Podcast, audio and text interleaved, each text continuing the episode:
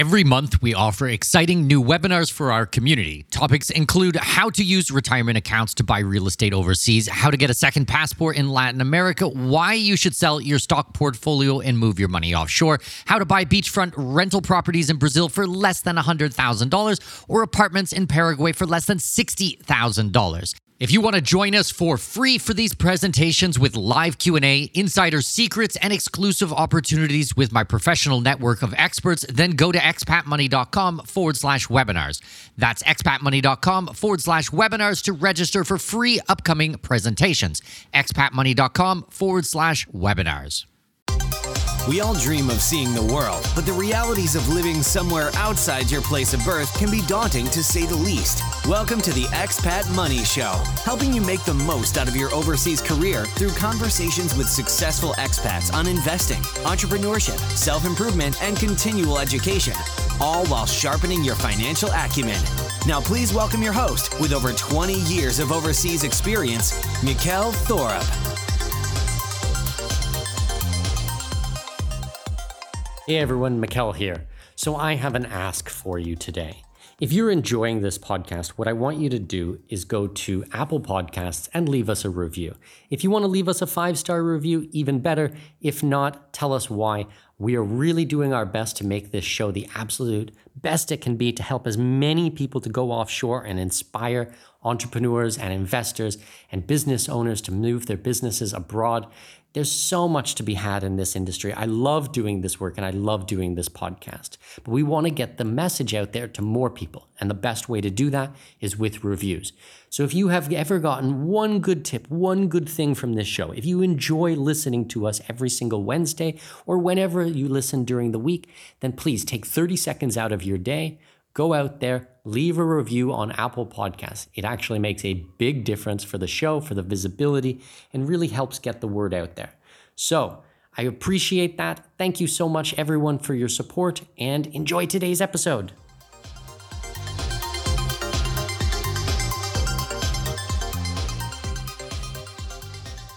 Welcome, welcome, welcome. My name is Mikkel Thorup. This is the Expat Money Show, and today's guest is a location independent entrepreneur who began traveling the world in 2008. He's worked as a scuba instructor, fought professionally in the sport of Muay Thai, wrote multiple books, and built his business overseas.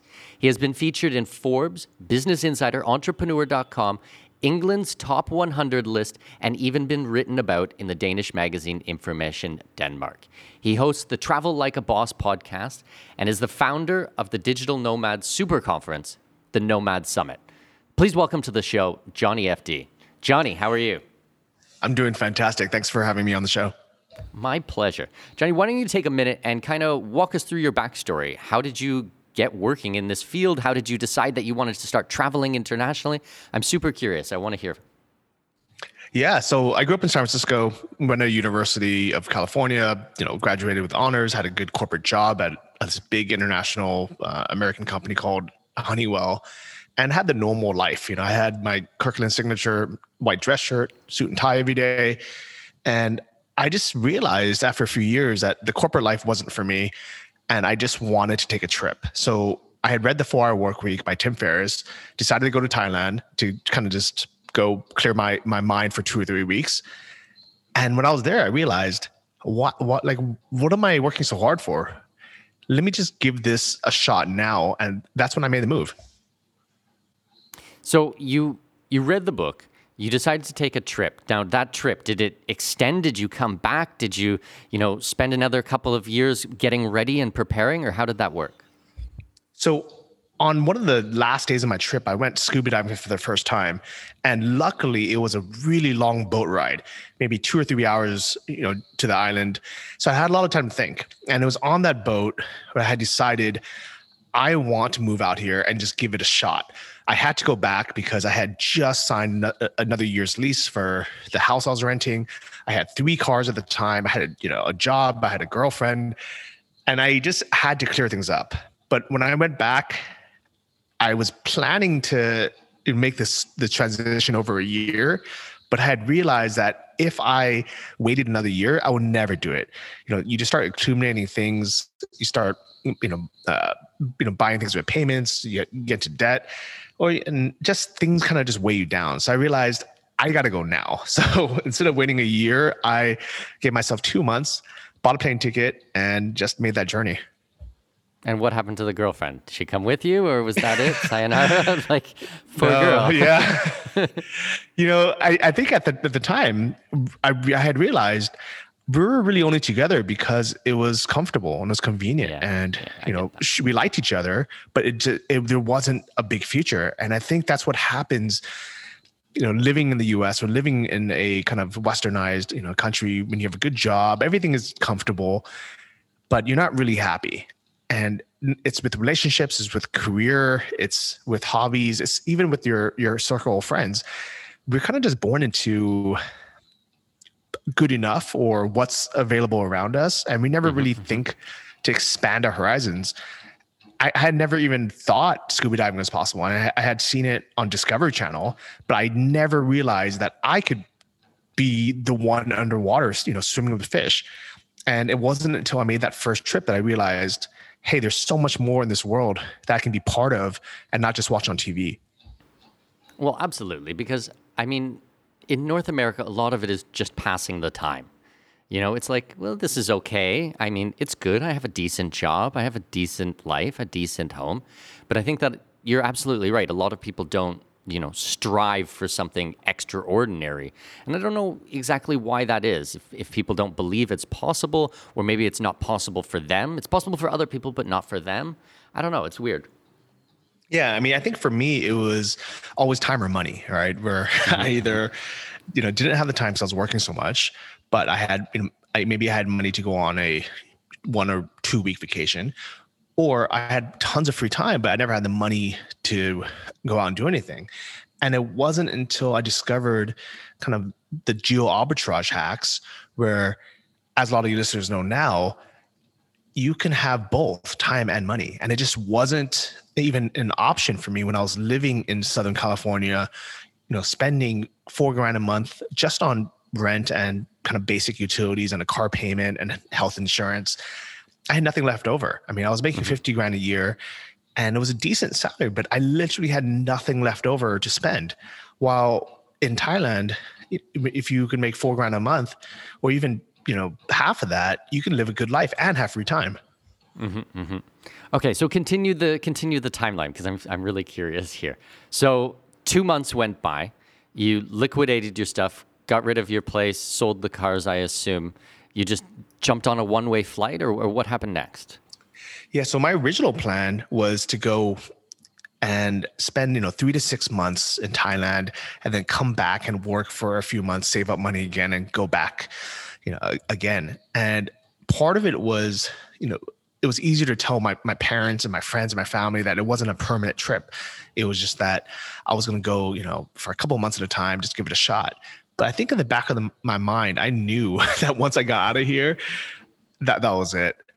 And I remember my my first, you know, trip back to the U.S. was was after you know the, the three or you know three or four months as planned, and I realized it's such a long, tedious flight. And when I when I went back to the U.S., I realized there was really no point. I mean, if I can if I can just stretch my money a little bit a little bit further, and you know, maybe pick up a side hustle or something, I can just stay out there and it's way cheaper than flying home and even you know even cheaper than you know just living in the US you know even if I was staying with friends or family it would still still ends up costing me more than having my own place and enjoying life in a lot of these countries all right so that's amazing so I know that when I was doing my research and I was reading some of your stuff, and even in the intro today, I saw that you did Muay Thai professionally. You were working as a scuba instructor. So did you go into into these types of things as soon as you arrived in Thailand? Yeah, so my my plan, as crazy as it sounds, was I wanted to be, you know, I wanted to work in diving, and it was the only way I could think of where I could afford to go diving every day. I mean, mm-hmm. when I went on that that trial dive, I just fell in love, and I knew that was something that was missing from my life. That there was a big chance I never would have even done if it, if it wasn't for that trip to Thailand. I, I probably would have went my whole life never trying it, just because in the U.S. it's not really something that it, any of my friends have ever done.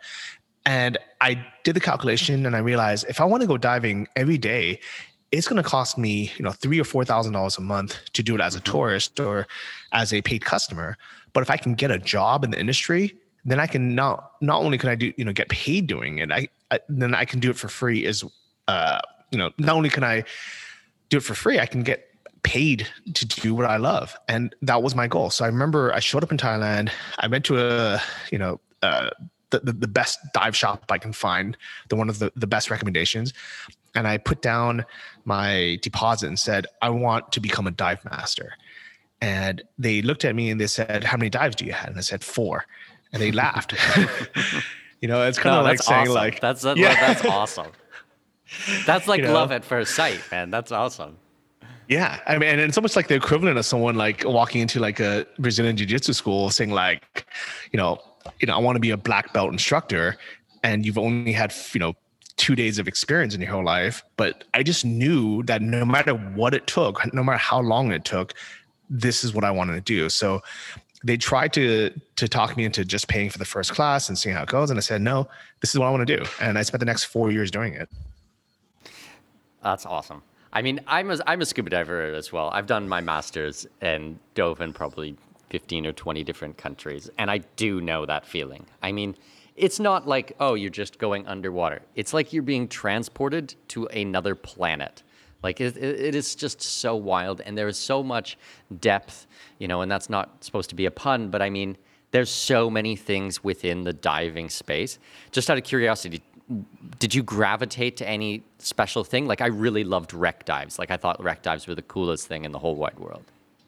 Yeah, it's it's funny. I've I've done so many dives now, and I've you know I've dove you know world famous wrecks. I've you know, but I've I've always just liked easy warm water clear diving. So mm. even though I've been to you know past forty meters, I like, you know, diving in, you know, 12 to 15 meters of clear blue water and just looking at fish and just hanging out. I mean, it just, it's been you know, I think that's my thing. Like, I like having the least amount of equipment possible. I, I hate cool. diving in wetsuits.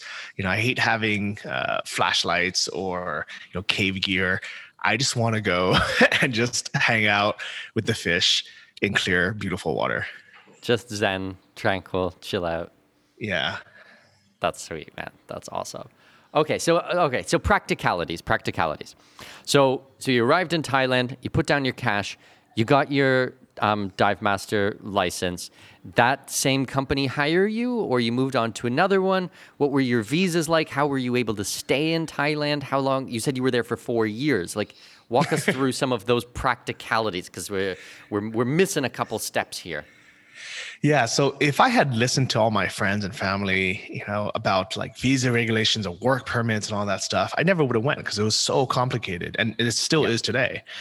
But luckily, Thailand, you know, back in 2008 was kind of the Wild West where you can go and do something called a visa run where you hop on a bus or a minivan uh, or a plane if you can afford it, go to the bordering country and just come straight back the next day. And I did that, you know, pretty much for the you know, every, you know, two to three months for years and years. And luckily I had figured out after a while that instead of you know wasting half a day traveling to another country just to come straight back maybe i could just time it where you know i'll work in thailand for you know two or three months and then go work in another country uh, diving there whether it's in borneo or in the caribbeans or somewhere else and check out a, a you know a different kind of site or uh, literally a different sea different ocean sometimes and then kind of work my way back back around. And back then everything was you know kind of under the table. There were in, in Thailand they're very strict with work permits, mm-hmm. but back then and to a, to a certain degree now they know that there just aren't enough Thai dive instructors or dive masters to be able to to take care of all the tourists. So they kind of just you know overlooked it and said, all right, well as long as you're not taking any Thai jobs, we're not going to bother you.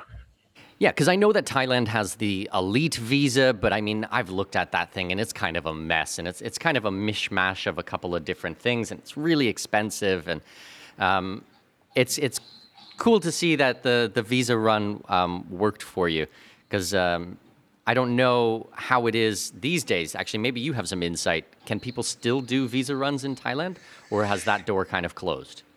Yeah, so now kind of the official or unofficial policy is as long as you're in the country for six months or less per year, they don't really care what you're doing because okay. there's plenty of, of tourists that will come, you know, for one or two months and then just decide they love it, you know, and they just want to extend their trip as long as they can. And they're okay with that.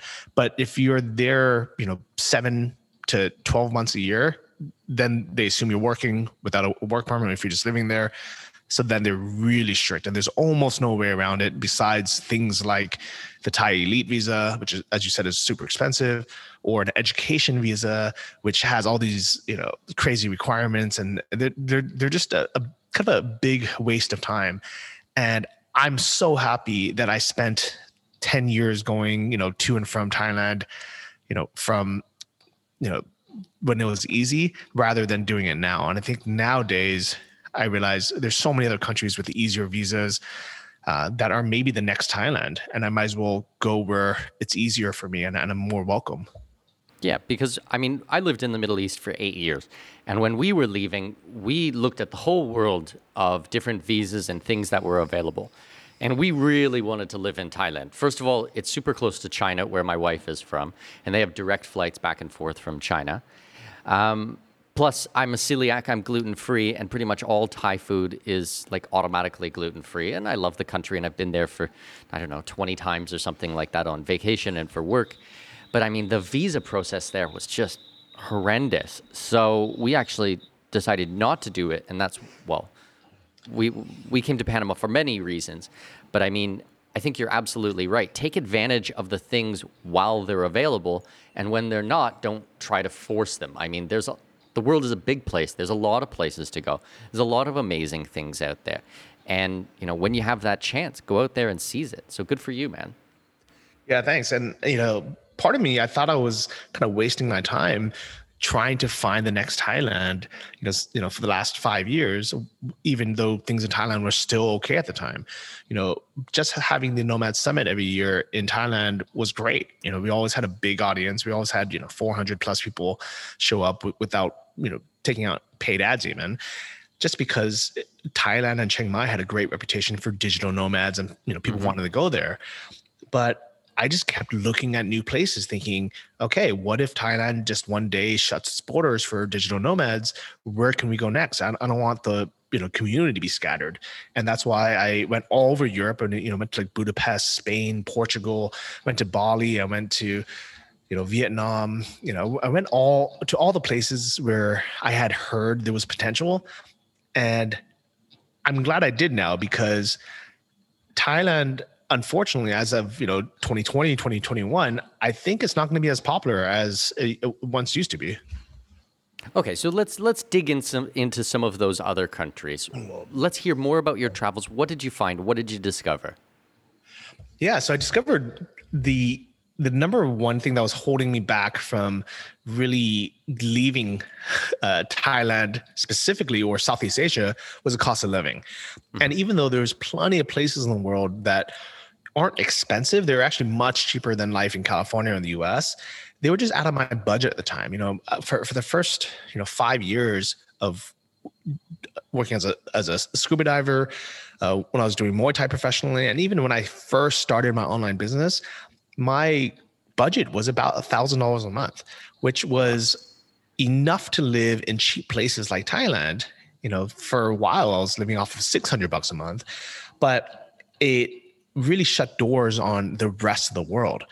And that's when I realized, hey, I if I want real freedom and I don't want to become the grumpy old expat who just complains about everything changing and things, you know, not being like they used to be or things getting more expensive, I I have to take control and I have to earn enough money to have choices to live uh, anywhere I want in the world. You know, I need to have the choice to be able to go back to the US if I wanted to and live in California and, and be able to afford it. And then I can really have the freedom to, to, to decide, you know what, I can do it, I can afford it, but I choose not to. I'd rather, you know, go to Sri Lanka or go to, um, you know, Portugal or, or go, you know, somewhere else in the world. Okay, so that makes sense. But let, let's talk about some of those countries. Let's dig into the countries. What were the ones that stood out for you as maybe, I mean, like I would never say the next Thailand, but maybe like up and coming expat digital nomad areas? Yeah, so the most popular ones first there's Bali, which everyone loves because it's beautiful. You know, you get in whatever photo you put up, you get a thousand likes for it. Everyone's jealous, but I've been there three times now, and every single time it's great for about a week. It's great for the photos and, and, kind of the, the beauty around it. But the infrastructure has always been terrible. Just things kind of just don't work. And it's almost like I feel like everyone who who stays there long term is delusional. like they're just so enchanted by, you know, uh, being in this cool place that everybody's jealous of and they just kind of ignore all the downsides. Just and I'm a very one eye to half of it, eh? Yeah, they really do, you know. And like the biggest, you know, saying is anytime something goes wrong in, in, Bali, people are like, "Oh, you know, that's Mother Bali teaching you a lesson." And you're like, "No, that's somebody breaking into the villa because they're, you know, they're they're just like, this is happening all the time, you know." So right away, I, I realized, you know what, I'm a very practical person. I want to be able to, you know, weigh the pros and cons of being somewhere. You know, and that's when I, you know, started going to, to Europe, kind of the, the next, you know, great place. Um, I tried Barcelona, you know, beautiful, beautiful city, but super expensive. Uh, I didn't want to have to learn you know, Spanish and then actually Catalan, uh, which a lot of the people there uh, speak. Lisbon was actually fantastic. I would say that's probably the place I would happily settle down and, and live in forever if that was kind of my my option. I think it's a great balance of beauty, the beach, uh, decent food, you know, friendly people, beautiful architecture, low cost of living, decent weather, things to do. But for some reason, it just it was never it, it was just never my you know, I don't want to say my cup of tea, but like I just never really had the passion for it. I always kind of just felt like, oh, it's a great place to be, but it's not really for me. And that's when I started moving more east. You know, I went to Poland and I, I, thought this is amazing, except for it's part of the Schengen zone. So I can only be there for 90 days uh, and then have to be out for 90 days. And there was no real easy uh, visa to stay long term as, as an American. And that's when I decided, hey, you know what? Maybe if I do three months in Poland, three months in Ukraine, and kind of just bounce back and forth, I realized I really like Eastern European food. I like the culture. And the only thing that I don't like is the weather. So maybe I can do, you know, three months in in Poland, three months in Ukraine, and then six months back in Asia. So it's kind of been a, a mishmash for the last couple years.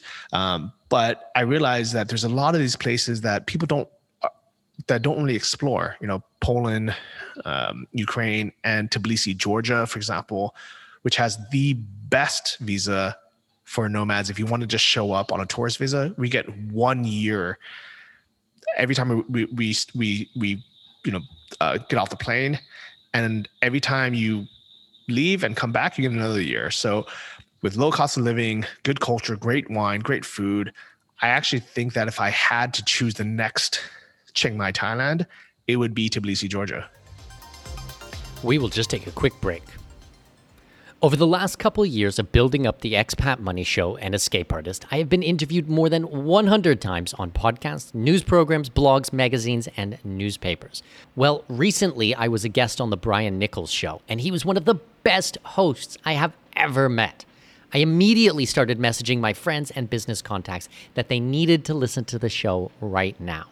The show is for people who are tired of partisan politics, who are having trouble finding objective news without the media narrative, and for folks who want to expand their skills and understanding of complex issues as they learn from noted entrepreneurs, elected officials, C level executives, economists, and more.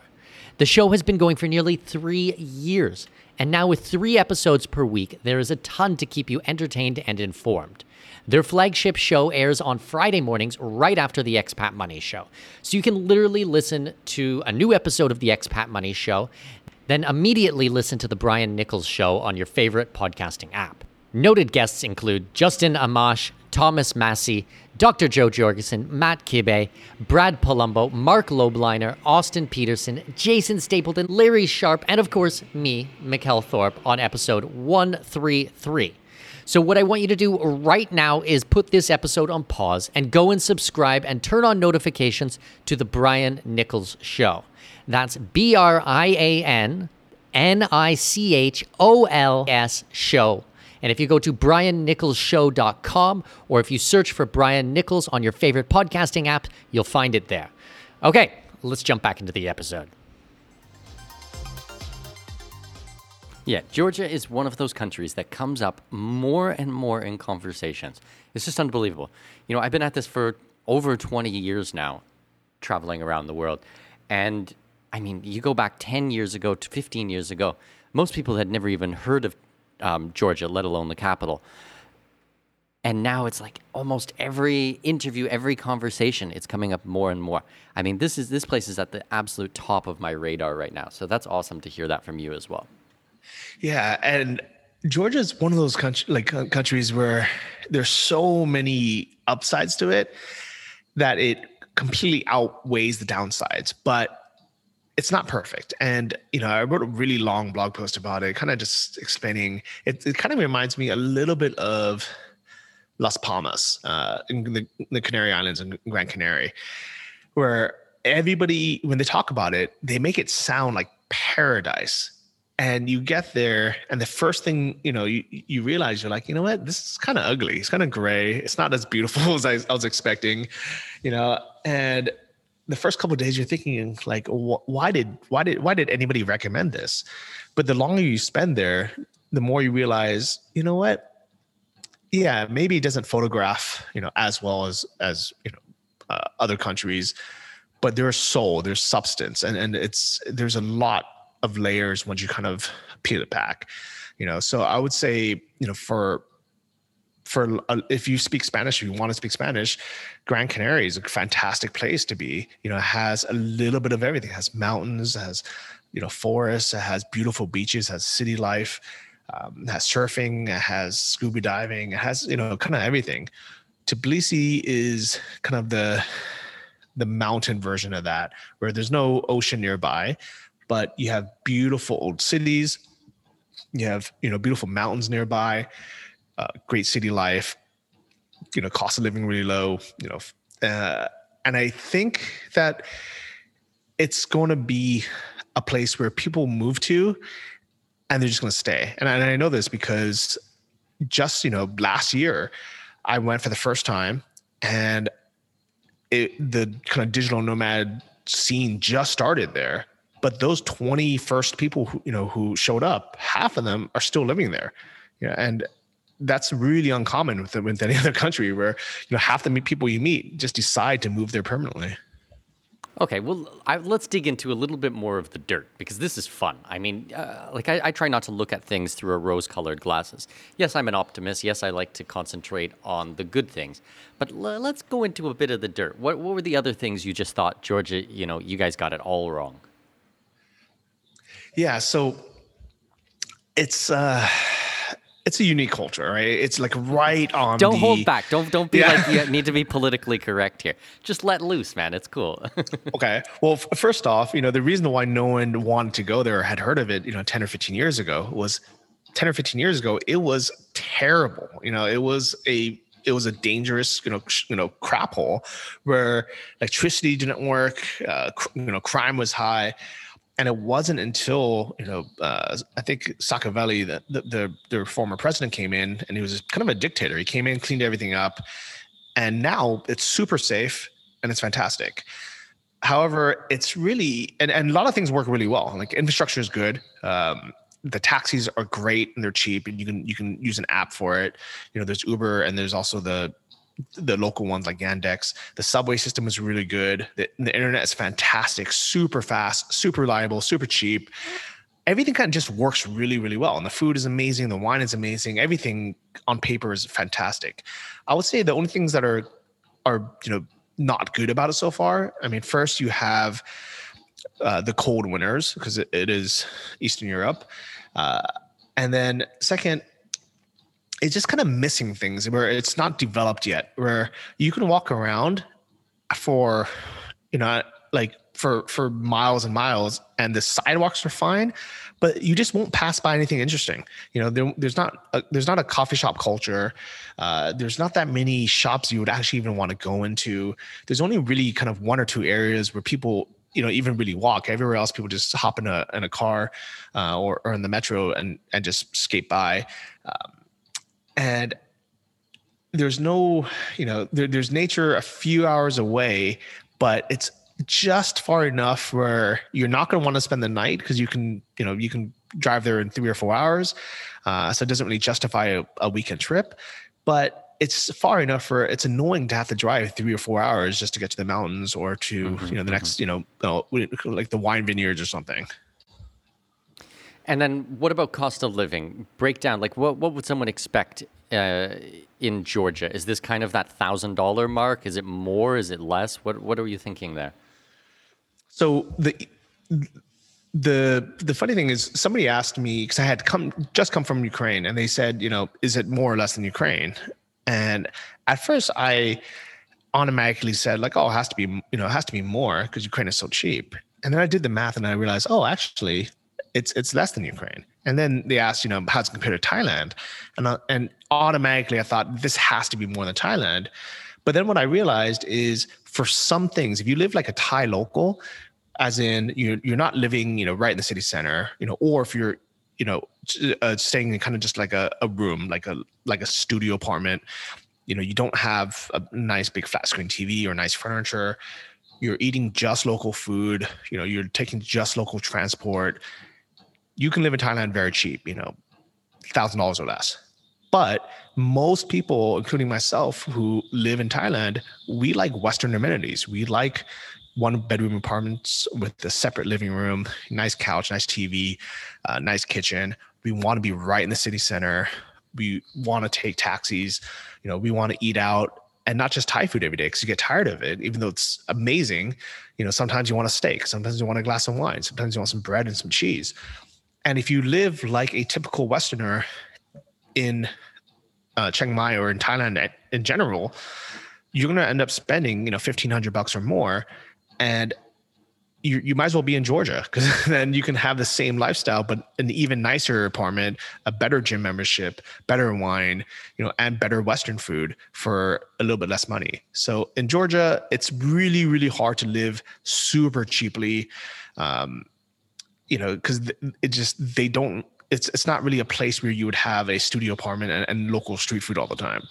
But if you're living like a normal, you know, person who you know, wants some creature comforts, it ends up being a lot cheaper than than even Asia.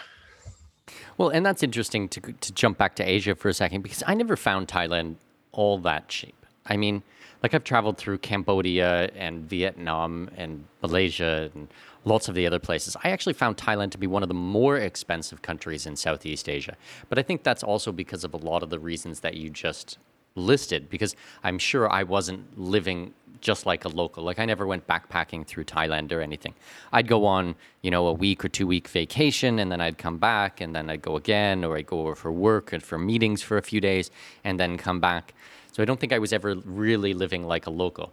But I mean, when I traveled through Cambodia and stuff like that was cheap, cheap, like ridiculously stupid cheap.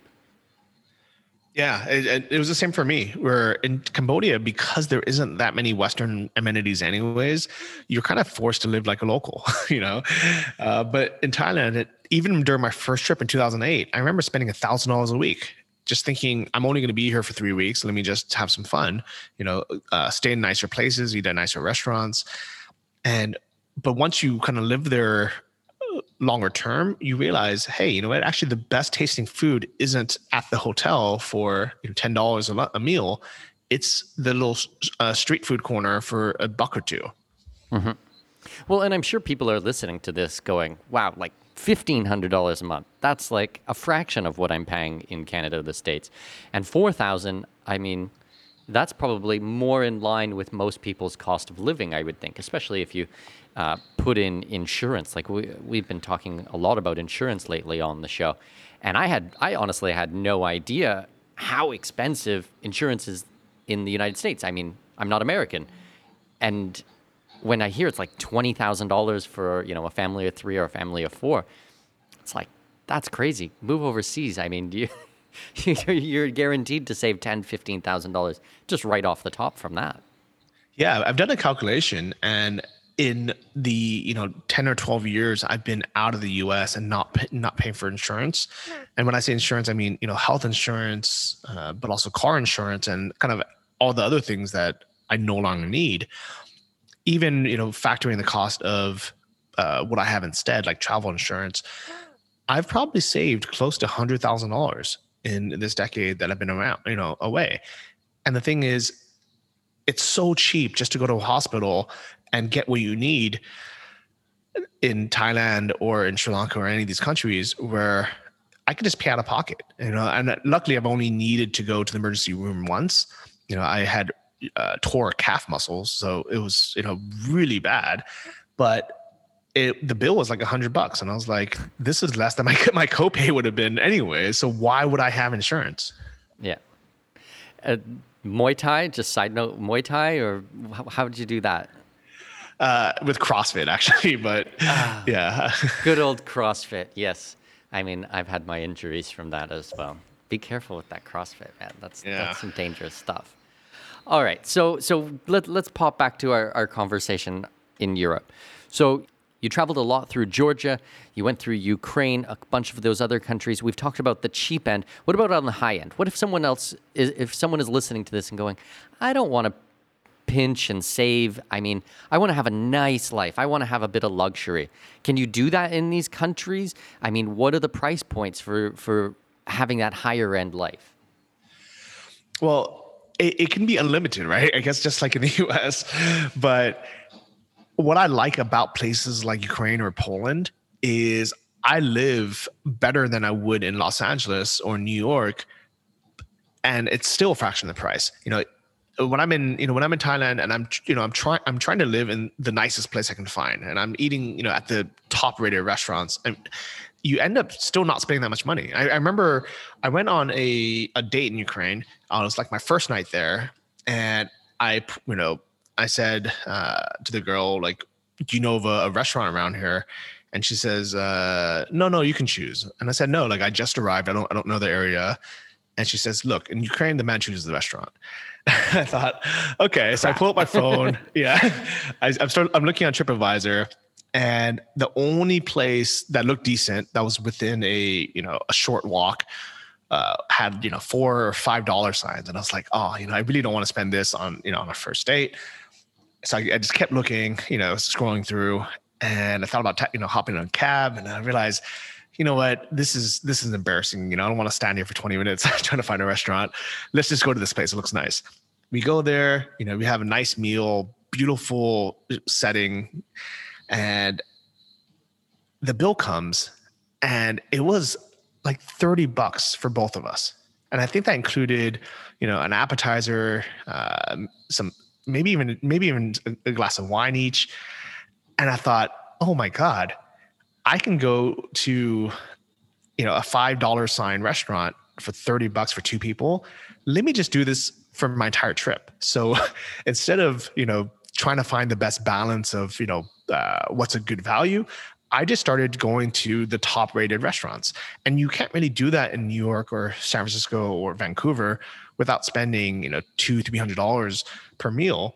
But in places like Poland and Ukraine, you literally can. And I promise you, it is the same level of service and the same quality of food and wine that you're gonna get in the places in the US. So it's not that you're uh, getting less for for spending less a lot of times you're just getting a great value on something that sometimes is, is way better oh absolutely i mean lots of places i've been my martinis are $25 and i mean you get three or four of those going and then you get the apps and then you get you know the main i mean costs can get expensive in other places.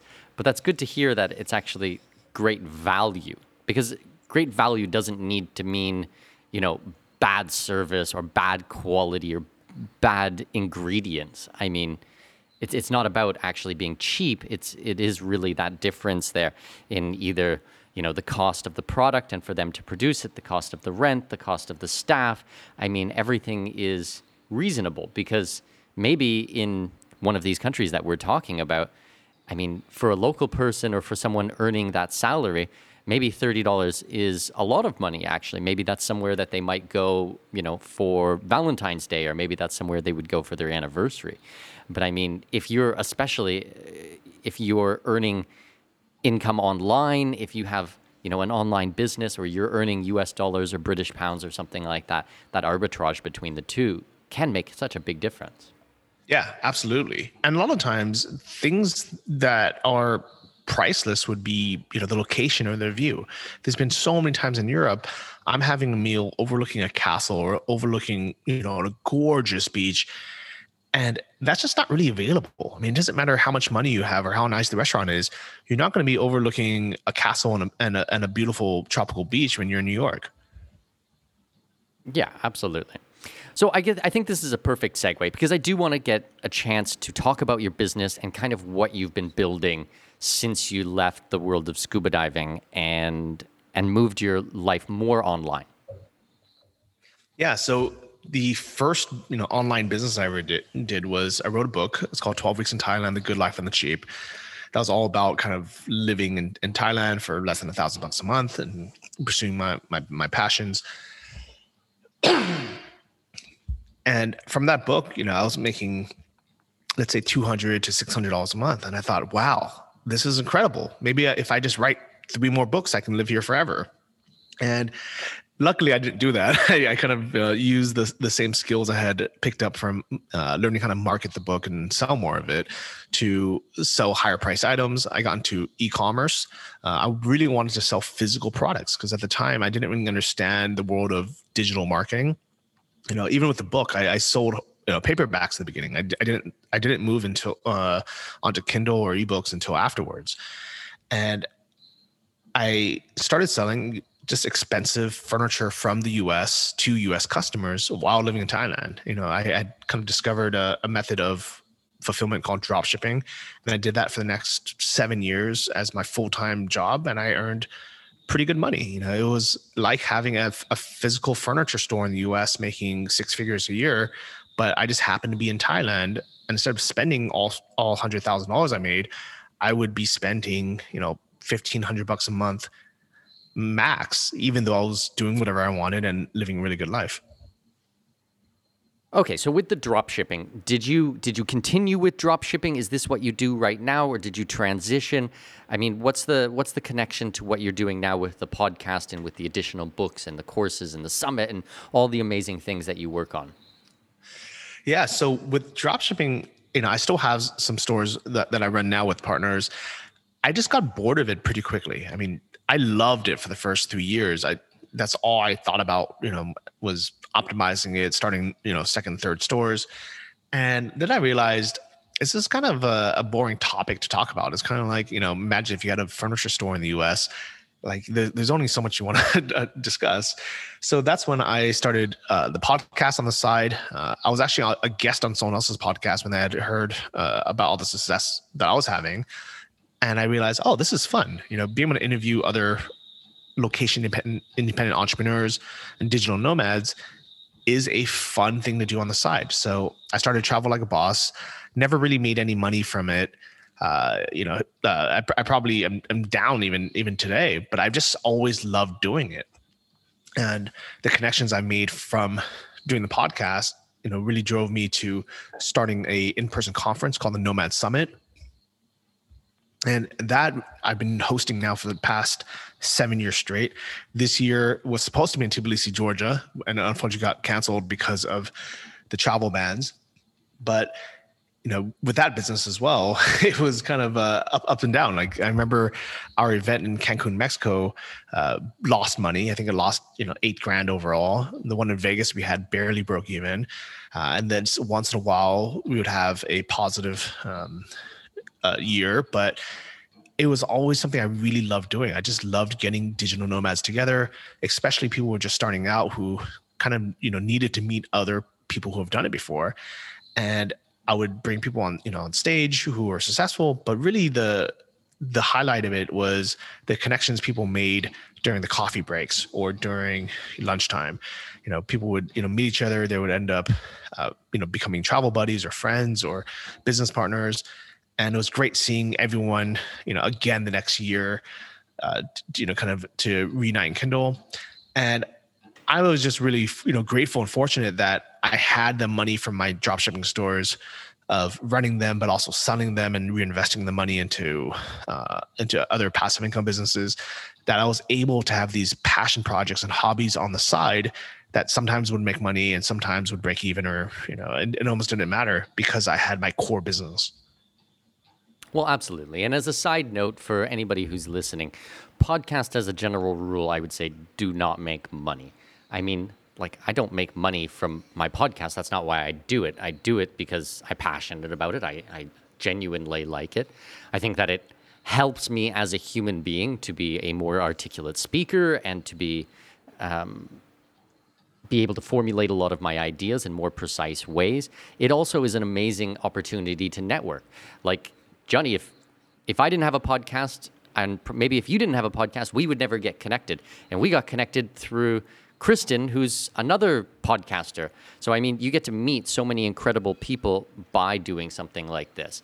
Now, trying to sell advertising on the podcast or monetize it in that way, I mean, maybe you can, maybe you can't. But uh, I mean, that's not really the reason I think that a lot of just do these types of things. Yeah, absolutely. I mean, I have a, a second podcast that I started with my my co-host Sam Marks, who he had sold a, a company for close to hundred million dollars uh, with with with a bunch of partners. Um, but and he lost a bunch of it investing with a financial advisor, and he wanted to start a podcast just so he can have access to the experts and be able to ask the questions he wanted to ask. So I started that podcast along with him. And through that, you know, we've made so many connections. You know, we've we've interviewed so many CEOs of, you know, uh, multi-million dollar companies, and fortunately that podcast now makes money after you know three or four years but for, those three or four years uh, kind of leading up to it it was really just for our own kind of benefit of learning and gaining knowledge yeah, absolutely. Because I think at some point, I mean, a lot of people will start in the same path. They'll start reading books, and then from books, they'll go to courses, and from courses, they'll go to conferences. From conferences, they'll go to masterminds.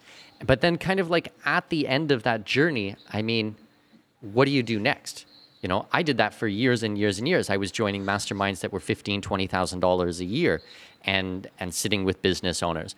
And then at some point, I was like, I can start a podcast. I can start meeting the top level people in the world, and ask them all the questions that I think are really, really cool. Like I've had Jim Rogers on my show. Like for me, that was like the coolest thing in the whole wide world to get to speak with him for what, an hour, hour and 20 minutes or something like that, and ask him all the questions that I wanted to know the answer to. Now, even if I was going to conferences or masterminds or courses, I never would have been able to do that. But a podcast kind of opened up that door. And, and this is not a this is not a pitch for podcasts and telling people to go out there and podcast, but it is a good little side note so that people understand um, the benefits that are secondary or tertiary to having a marketing stream like a podcast. Yeah, definitely. And you know, the fact is not everyone is meant to be a podcast host or not everyone's meant to be an entrepreneur. Some people are are happier knowing that there's other people doing the work and they can kind of just hang out and tune in, listen, uh, you know, come as a as an attendee to, to the conference or listen in on the podcast, you know, while they're doing their own their own thing. And I really believe that by creating good content and creating good karma, it comes back to us in another way. You know, it might not For be sure. 100 money straight sure. away, but it if 100%, yeah. No, I totally agree with that. I mean, that's why, I, like, I can say, okay, on the front end of the podcast, I don't make money, but on the back end, on the connections that I've made and the people that I've helped, um, who knows? You know, I mean, there's just been so many doors that have been opened. But okay, I want to get back to the summit because I think the summit is just so super cool. Talk us through some of the other locations that you guys did it in. How did it start? How did it grow? I mean, what are the plans for the future? Let, let's let's spend a bit of time on the summit because I think it's so awesome. Yeah. So, you know, back in, I think 2015, I had realized, hey, there's digital nomads in Chiang Mai. And finally, you know, we're hanging out in groups of, you know, 30, 40 people, but it's always at a loud bar. You know, whoever organizes things, they, they always do it at a bar because it's easy. It's, you know, you have some drinks, you have fun. And I kept thinking, you know, this is fantastic. I'm meeting people with like minded interests. We can learn a lot from each other, but it's dark, it's loud, and we're all drunk. So the next day, we kind of you know forget half the things that we talked about. You know, why doesn't someone just rent a conference room and you know you know provide some coffee or something and just you know and a, a microphone and let's just let's just learn from each other. And I remember asking a bunch of people at that bar that night, say, "Hey, is this something you'd be interested in?" And I remember the first five people I spoke to said it was a terrible idea they're like, ah, mate, you know, there's no alcohol. Like, oh, you know, sounds complicated. It sounds expensive. And I, I was just so determined. I just kept asking people until one person said, yeah, that's a good idea. and the very next day, I shopped around for conference rooms and I rented, you know, out of my own pocket to kind of one that I, I thought, you know, can fit, you know, uh, just enough people, something I can afford that even if no one comes, I'm not losing that much money. And then I put a little Facebook event uh, online and made it donation donation only. You know, I had a little box uh, up front and said, "All right, uh, here it is. Uh, who wants to speak? Who wants to, you know, throw a couple bucks in the box to help us pay for the venue? Uh, let's see what we can do." And that very first year, we had 100 people show up. Uh, we had, you know, broken even, and luckily i mean i would say the kind of the, the best part of it was it all kind of just came together you know? I like people who wanted to speak they none of them had anything to sell. They were all just genuinely you know uh and wanting to give value. They're just so generous and wanting to share because for a lot of us we started without mentors and without guidance. And there's so it's so hard to find good information out there that we just want to give back and share it but we don't want to do it to, you know, uh, one, on, on a one-on-one basis where it might just be wasting our time. You know, people might not, you know, really listen, but as the conference has grown and people realize, hey, they're going to be guaranteed a big audience of, you know, really dedicated people who actually spent money to go there. Uh, so they're not going to be, you know, half listening. They're not going to be on their phone. They're not going to be outside chit chatting during during a talk. They're going to be sitting there and and listening and learning and it's going to be professionally recorded and, and put on YouTube for everyone else to watch. You know, uh, people were just you know higher and higher level speakers were happy to happy to come, and we've now had I believe it's seven, eight, or maybe even nine events around the world. So what did it start as? It started as like a meetup group. Is that what the, the, the drunken 30, 40 people in a room was that meetup and then kind of progressed from there? Yeah, it was something like that. Or, uh, and you know, the kind of like those events were always kind of super informal. It was really just kind of like word of mouth, even. Um, but the Nomad Summit was kind of the first official digital nomad event, at, at least in Chiang Mai. You know, maybe there was something else happening uh, across the world that we didn't know about, but it was it was it was really fun, and, and you know, people would travel. Uh, all around the world and, and they would plan you know a year in advance i would say that's probably the best thing about it is people would hear about it and they think, okay, next, you know, January, I'm going to be there no matter what. And because they have a solid plan and a date and a location, you know, maybe they'll even go and, and buy the the early bird ticket just to, you know, force themselves to lock in that date. It gives them uh, something substantial, you know, to make that that journey. Well, and absolutely. I mean, if you have made really strong friendships. And I've been to literally hundreds of con- conferences, either as attendee or as a speaker. I mean, you make friendships in that couple of days so fast and so strong that I mean, absolutely you want to come back the following year. You want to see your friend, you want to catch up, you want to continue that journey together. So that's so cool that you've been able to do it in multiple locations and then people have planned to join one another the following year or the following conference. Yeah, and what's really funny is we did the Nomad Summit Cancun event, I think two years ago, and that WhatsApp group is still active. And once in a while, it just pops back up where people, I, I think it was just this week, I noticed that that that group got started getting really active again. And it's because people want to get out of the U.S. You know during kind of these crazy times, but also because of the weather.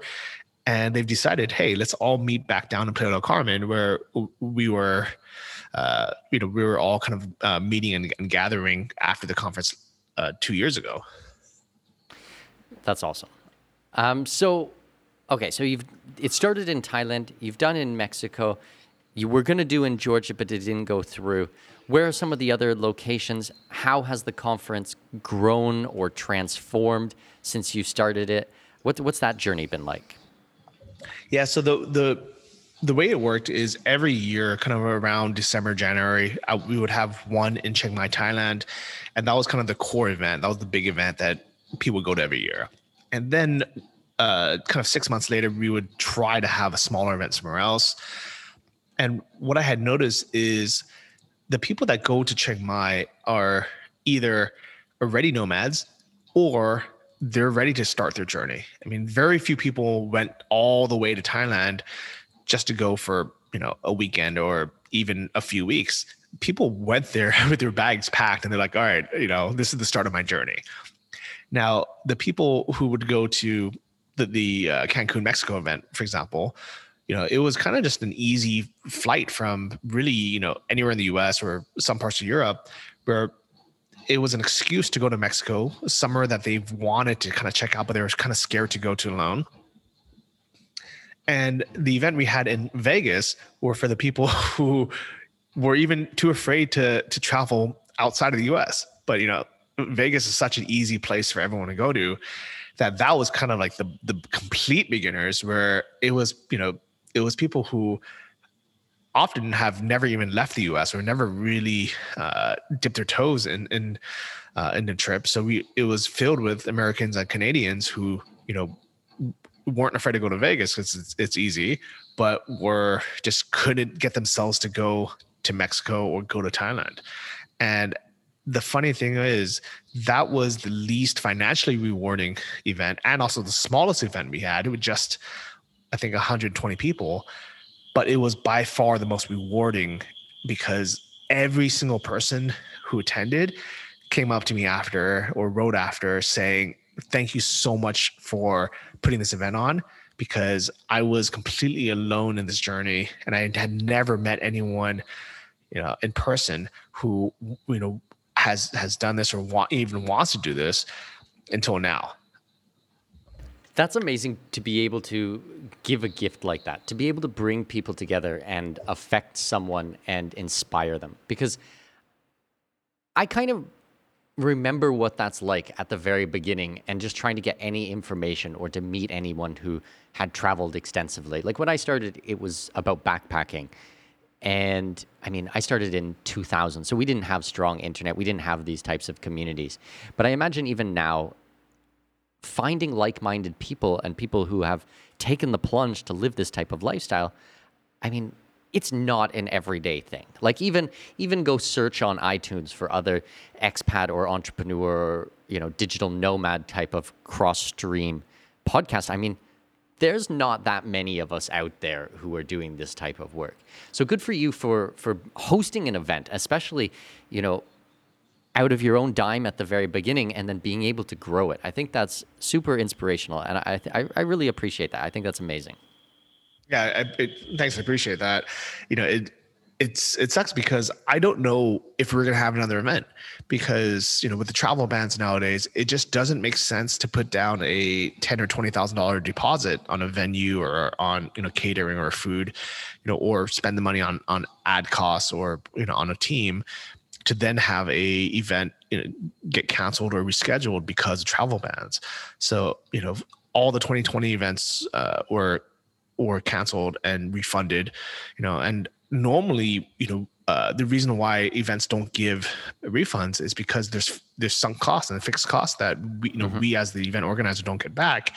But you know because of everything else going on, I decided you know what I'm just going to give everyone 100% refund, make it easy, um, and also because I don't know what you know everyone's situation is. I don't know when the next event's going to be, and I've kind of thought you know what maybe. Uh, maybe this is kind of the end of the Nomad Summit where we've had a good run. All the videos are recorded. You know, people can go on YouTube and search for Nomad Summit and, and watch all the previous events. You know, maybe I can move on to using my time for myself uh, in a much more financially, you know, viable way than spending so much time and energy organizing events that, you know, aren't you know the most profitable. Uh, they're more just like a, a labor of love. But after having this conversation with you, it's it's kind of made me reminisce and, and realize, you know what, the those events where we didn't make money were still some of the best uh, years, like you know, months of my life. it was it was just it was so rewarding to to you know to put those events on. Well, I would never want to encourage you to make bad financial decisions, but I mean, at the same time, there's got to be a way to still do it. You just got to be creative. And and I would say, you know, be patient and and have faith because I I do believe that things are going to come back. And I mean, times are dark right now. There's no question about it. Like I've I've been yelled at from people online that, you know, I'm not yelling from the rooftop about how bad things are and how messed up the government is and everything like that. I try to be an optimist and I try to look at things, you know, through a bright lens. And I, I, I, I believe in humanity. I am an optimist. Um, I think that everybody knows how messed up things are, are at the moment. But man, don't don't close that door yet. Don't close that door yet. I said I, have kept uh you know paying for all the domains and all the you know kept everything up. I, I was tempted, being like, you know what, maybe this is time to let everything lapse, but I've decided I'm just going to leave everything going because I, I do think things are going to you know come back around. But as far as kind of the doom and gloom versus optimism, personally, my life is fantastic. You know, I, I you know, I've actually made more money this year, kind of during this lockdown, than than I would have normally uh, hosting events because now I have free time to actually work on my actual businesses, like my like my dropshipping stores and uh, and my other kind of online businesses. My investments have actually done fantastic from uh, you know from the stock market you know going up and because I've made you know my life so uh, location dependent nothing in the us you know politically or or otherwise has affected me. You know i've been enjoying you know living in sri lanka as one of the few tourists still here and one of the few tourists that actually still has money. So i've been able to rent you know these amazing villas uh, stay in five star hotels you know have uh, you know these unesco world heritage sites pretty much to myself. And it's it's been amazing, and it's it's kind of it's it's sad when you know I hear you know how some people are stuck you know or suffering, but at the same time, a lot of it has been a choice where even today there are countries that are open. There are places people could escape to if they want to but i think a lot of people just you know uh, think that their their situation is more dire than it actually is.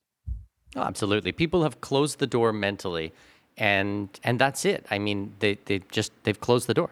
I mean, we run ads on Facebook, we run ads on Twitter, and I literally get hate from people.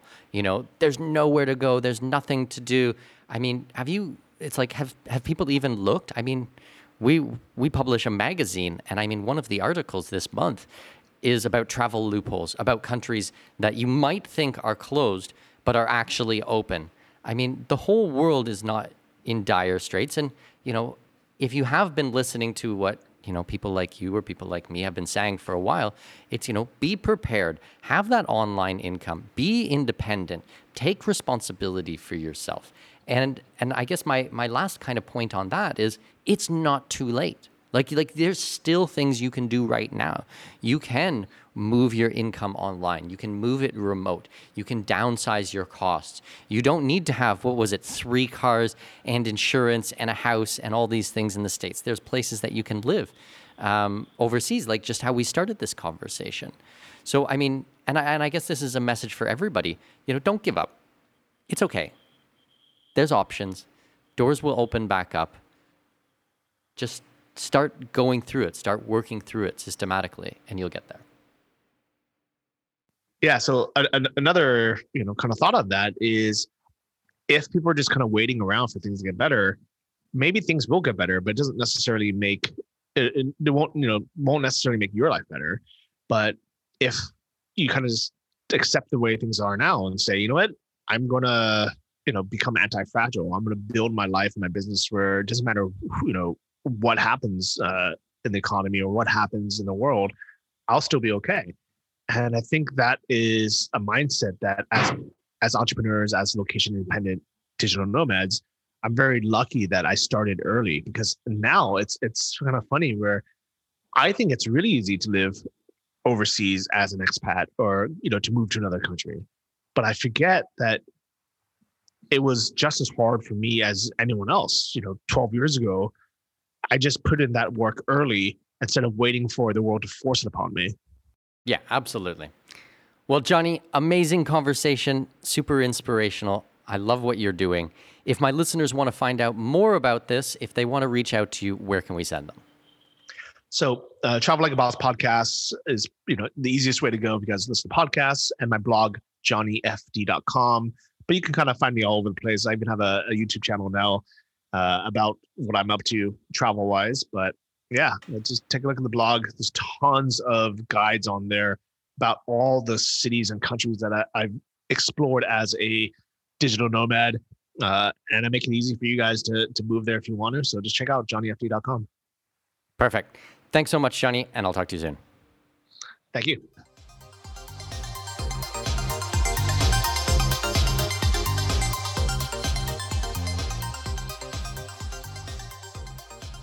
After a ton of requests for a place for expat and expat hopefuls to network and get to know each other, I decided to start a new Facebook group. It's called the Expat Money Forum, and it's 100% free to join. We literally just started the group, so you can really network and get to know the individuals there. We will be keeping a very close eye on this group, and I already have three awesome moderators volunteer to help me out. So, to make it easy on you, I set up a really simple redirect link. All you have to do to join this group right now is go to expatmoneyshow.com forward slash forum. We already have a bunch of previous guests from my show in the group, so you can ask your questions directly to the professionals or get help from the people who are on the ground in the country you are interested in being an expat in. So I hope that you will join us in our new Facebook group by going to expatmoneyshow.com forward slash forum, and I will see you there. Thank you so much for listening to today's interview. Talk soon. This episode may be over, but your journey to greatness continues by visiting our webpage and signing up for our newsletter. For convenient access to new episodes, show notes, and other crucial resources, visit expatmoneyshow.com. We look forward to you joining us on the next episode of the Expat Money Show. Safe travels. I have managed to secure exclusive rights to a block of villas in one of the hottest up and coming regions in my current home country, Panama.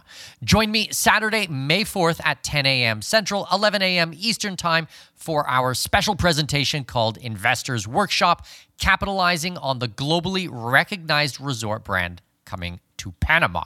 We will discuss how the tourism landscape in this region will change rapidly upon the public announcement of this project and how I have secured the rights for my clients to capitalize on this opportunity before anyone else. Thanks to my connections in the region, I have negotiated pricing that front runs everyone else. Think early, early bird pricing. From gourmet restaurants to vibrant clubs, poolside activities, and even live bands, this resort is going to pump some serious life into the region. But this isn't what excites me or what should excite you either. The exciting part is that these world class amenities and top brand will attract tens of thousands of tourists. Tourists who will fork over top dollar to stay at our investment properties. Register free at expatmoney.com forward slash webinars. That's expatmoney.com forward slash webinars to register for this free real estate workshop. See you on May 4th at 10 a.m. Central Time. That's 11 a.m. Eastern Time. Go to expatmoney.com forward slash webinar.